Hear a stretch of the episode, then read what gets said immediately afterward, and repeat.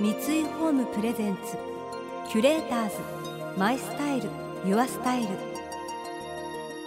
暮らし継がれる家三井ホームの提供でお送りします。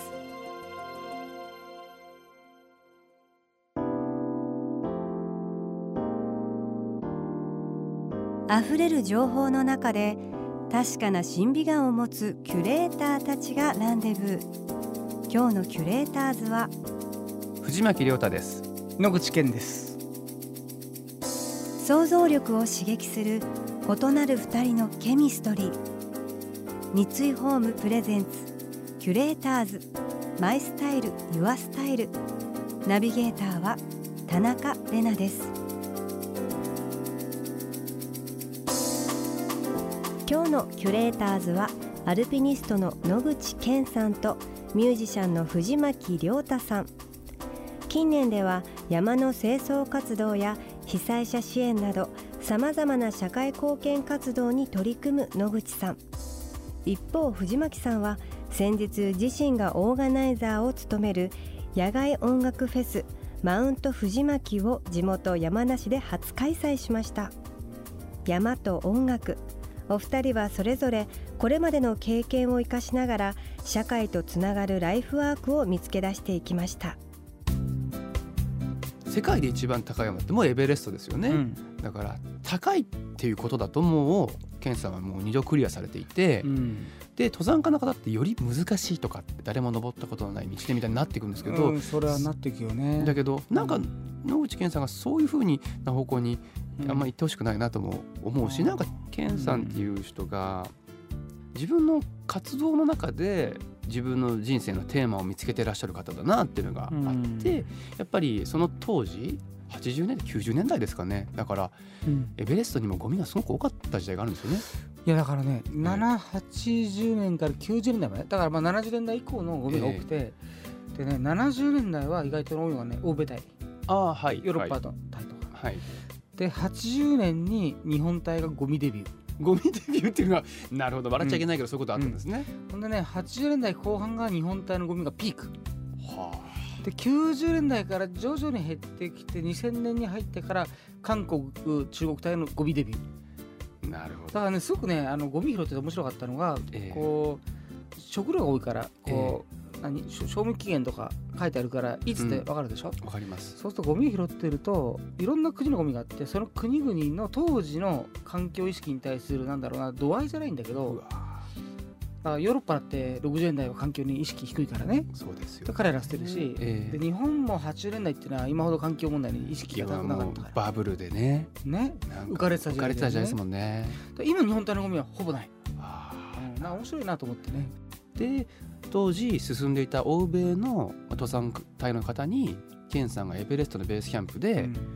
うん、もう日本人のゴミのあのに対する意識が低いと。なんかエベレストをマウント富士みたいにしちゃいけないよって言われたんですよね。当時トイレ問題もあってね。当時ねトイレがそうあの山小屋が47軒あるのかな、うん、で当時は山小屋のトイレがたまると、ええ、タンクにたまるでしょ、ええ、と線を抜くでしょ、ええ。とトイレからこうタンクからダーッと山田に流れてくるのは、まあ、主に3点セットでね。あれとあれとあれね。ね。であれとあれはまあ染み込むよね,、ええ、ね。で紙が残っちゃうわけ。なるほど。で年間置いてき三十数万人が上るわけね、ええ、でトイレットペーパーがこうずっとこう流されて溜まってたのがよく言われていた白い川これね、上空から見ても見えるんでね。あその当時、うん、だからねあれ説明がなければ、設計かと思う。雪雪だと思う、うん。それくらい、それくらい大規模。で噂聞いててね、えー、あこれが白いカーかとか言ってね、えー、初めて夏行った時ね、えー、で先端は干からびてるからね、えー、さほど抵抗なく剥がせるの。ちょっと匂うけどね。香ばしい感じのね。何人かで言ってたからこう剥がして袋に入れてね剥がして袋に入れてたらね上からバチャバチャバチャバチャね、フレッシュなものが流れてて「おお!」とか言って「逃げろ!」とか言って、ね、それが夏の僕の最初の強烈でしたよ。富士山って樹海にもすごかったんですだって亮さんも何回も一緒にゴミ拾ってるでしょ、はい、やってやらせていただいて、ね、でやっぱ大きいゴミいっぱいあったでしょ？ありました、ね、当時ね、えー、自動販売機とかトラックがねナンバープレート外したトラックがね突っ込んだったりとかね、まあそういう世界ですよね。でそれをまあ17年ぐらい活動を続けられてそんでね？今ね例えば僕のホームページとかね紹介,、紹介ビデオ講演会で流すのはその時の映像を使ってるんでね、はいはいはい、僕がこのトラックのタイヤ運んだりとか、うん、でみんなそれを見て「よし俺も行くぞ!」とか言って、ええ、参加してくれるわけ。最近清掃活動に。ね、はい、で最近参加してくれると最近ゴミがねなかなかなくなってきて 参加者は「おいゴミがねえぞ」とか言って 「ゴミがないじゃないか」っていうね怒る人がいてね困っちゃってゴミがなくて。本末転倒的な話ですよね。いやだから本当ね、えー、清掃キャンペーンするのが意外と難しくなってきて、えー、この18年で。だから裏を返すと大成功してるわけですもんね。そうなんだよね、えー、そうそうそう、ね、なんでこんなに参加者に怒られるんだろう。まあでもね みんな拾いたいんだよねまあその後今今年富士山っていうのは世界文化遺産になって5周年経つんですね。ね。でもいや僕はその20年前のそのゴミの山だった富士山から世界文化遺産になるまでに野口健さんの功績って大きいんじゃないかなとは思ってるんですよね。いやいや。キュレーターズ。マイスタイル。ユアスタイル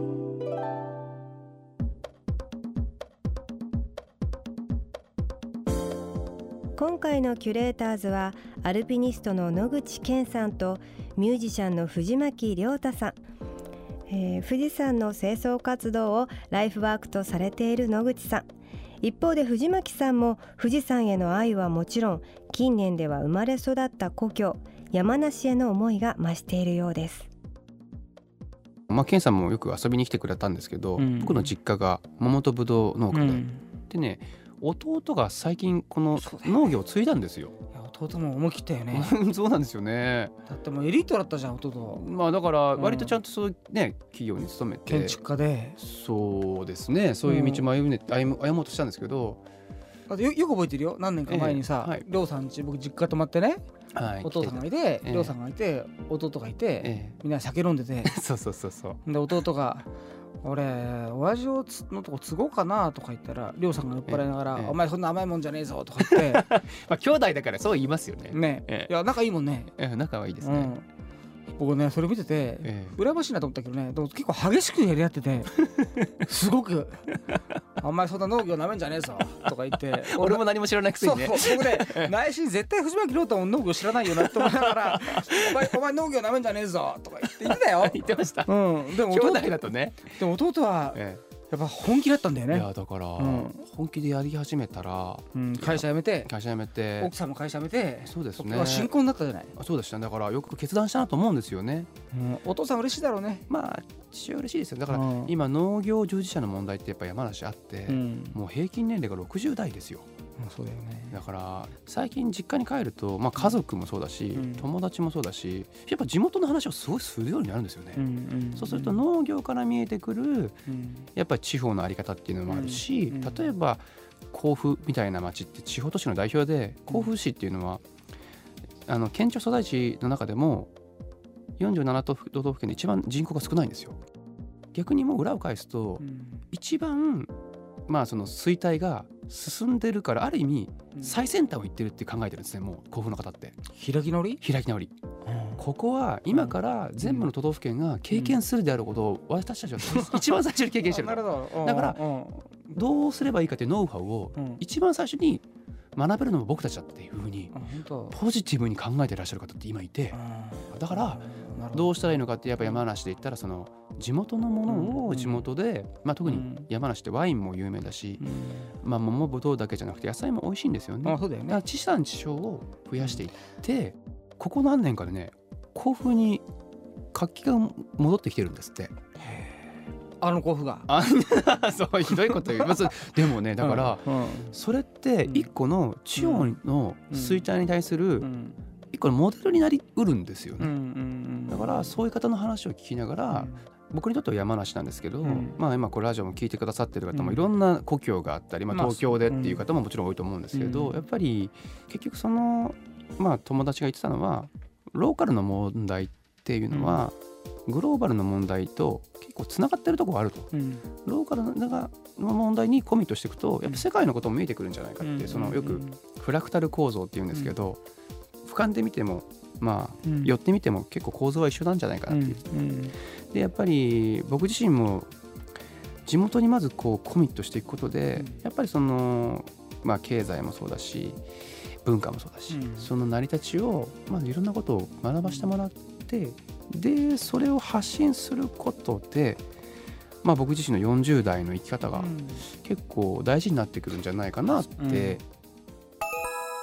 キュレーターズ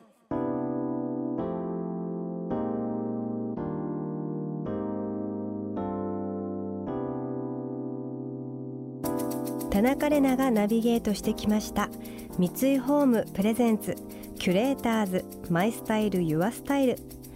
今回のキュレーターズはアルピニストの野口健さんとミュージシャンの藤巻亮太さんとのお話をお届けしました、えー、地元愛がすごく感じられてなんか私も福岡県久留米市で親善大使をやらせていただいてるんでなんかそのすごい共通したことがあってですね嬉しかったですね。なんか自分もやっぱり地元に貢献したいっていう思いがすごい強いのでなんか人はやっぱりこう生まれ育ったところに対してのなんか潜在意識の中でも東京にいてもやっぱりどっかでなんか返したいっていう気持ちがあるのかななんて思いました。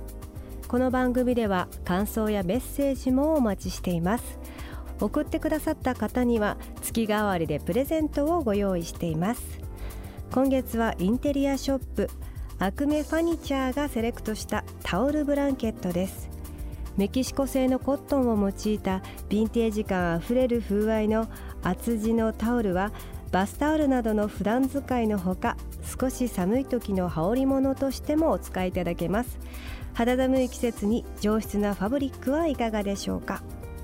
またインテリアライフスタイルなどあなたの暮らしをより上質にする情報はウェブマガジンストーリーズのエアリーライフに掲載しています。今月のリコメンドトピックは季節の情景を楽しめるお庭です。詳しくは番組のホームページをご覧ください。来週も引き続き野口さんと藤巻さんをお迎えして自分に飽きない方法を伺っていきます。それでは素敵な週末をお過ごしください。田中れなでした。三井ホームプレゼンツキュレーターズマイスタイルユアスタイル。暮らし継がれる家三井ホームの提供でお送りしました。